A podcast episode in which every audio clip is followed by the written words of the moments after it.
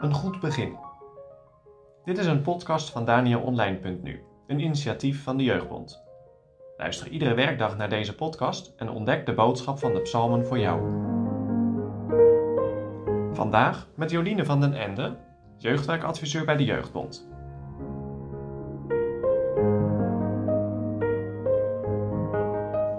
We lezen Psalm 13. Pijnlijke stilte. Een psalm van David voor de opperzangmeester. Hoe lang, heren, zult gij mij steeds vergeten? Hoe lang zult gij uw aangezicht voor mij verbergen? Hoe lang zou ik raadslagen voornemen in mijn ziel, droefenis in mijn hart bij de dag? Hoe lang zal mijn vijand over mij verhoogd zijn? Aanschouw, verhoor mij, heren, mijn God, verlicht mijn ogen, opdat ik de dood niet ontslapen.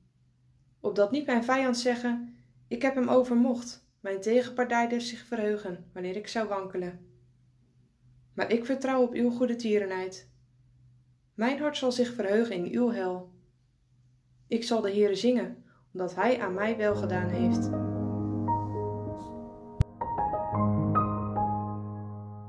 Stilte kan heerlijk zijn. Even geen geluiden om je heen, even helemaal tot rust komen. Maar als dat lang duurt, vind ik dat ook altijd een beetje eng. Het benauwt mij. De stilte doet dan gewoon pijn aan mijn oren. Toen ik Psalm 13 doorlas, probeerde ik me in te denken hoe David zich gevoeld heeft. Wat er precies aan de hand is, weet ik niet. Maar je hoort hier een hartekreet van iemand die het wachten moe is. Vier keer klinkt er een schreeuw. Hoe lang nog? David weet dat er een God is. Hij weet ook wie God is. Waarom zou hij anders tot de Heere roepen? Het klinkt misschien een beetje gek, maar het lijkt alsof David hier tot de Heere roept, omdat hij al zo lang niks van de Heer heeft gehoord. Het blijft al zo lang akelig stil. David is niet de enige die geen antwoord hoort van de Heere. In de psalmen hoor je regelmatig die klacht. Houd u niet stil. Houd u niet doof. Ik las over Maarten Luther. Hij kende de rijkdom van Gods genade in de Heer Jezus. Maar ook hij kende die stilte. En juist dat vond hij onverdraaglijk. Hij riep: Zegen ons, Heere. Ja, vervloek ons desnoods. Maar zwijg alstublieft niet. Herken je dat in jouw leven? Misschien zijn er wel momenten in jouw leven dat je ervaarde dat de Heer je antwoord gaf door het lezen van de Bijbel of door een preek. Momenten waarop de Heer sprak. En nu? Is het stil geworden? Het kan zijn dat dat aan ons ligt. Misschien zijn we wel veel te druk met van alles en nog wat. Of misschien luisteren we helemaal niet naar de Heer of nemen we de tijd niet om te luisteren.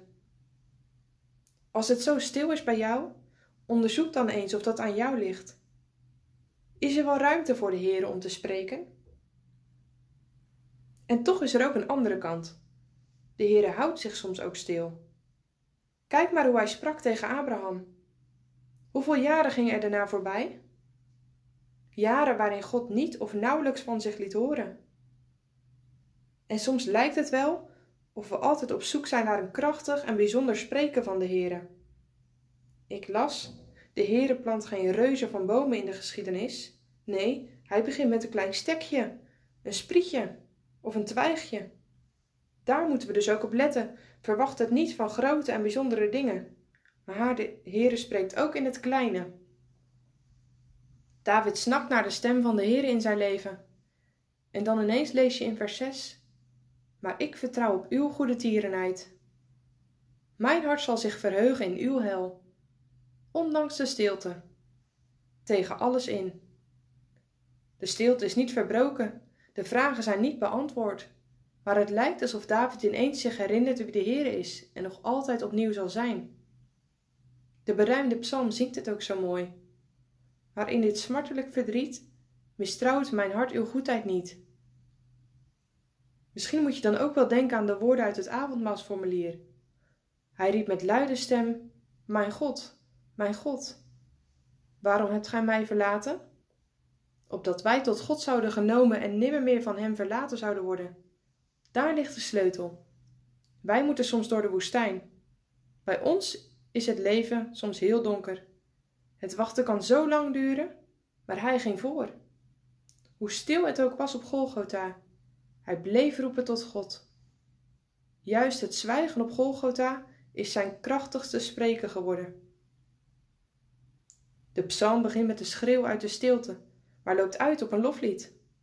De verlossing moet nog komen. Het is nog steeds stil. Maar toch doorbreekt David de stilte en begint hij te zingen. Zingen van de verlossing die komt. Zingen over de stem van de Heere, die de stilte zal doorbreken. Leg jij jouw bidden eens naast deze psalm. Wat kun jij hieruit leren?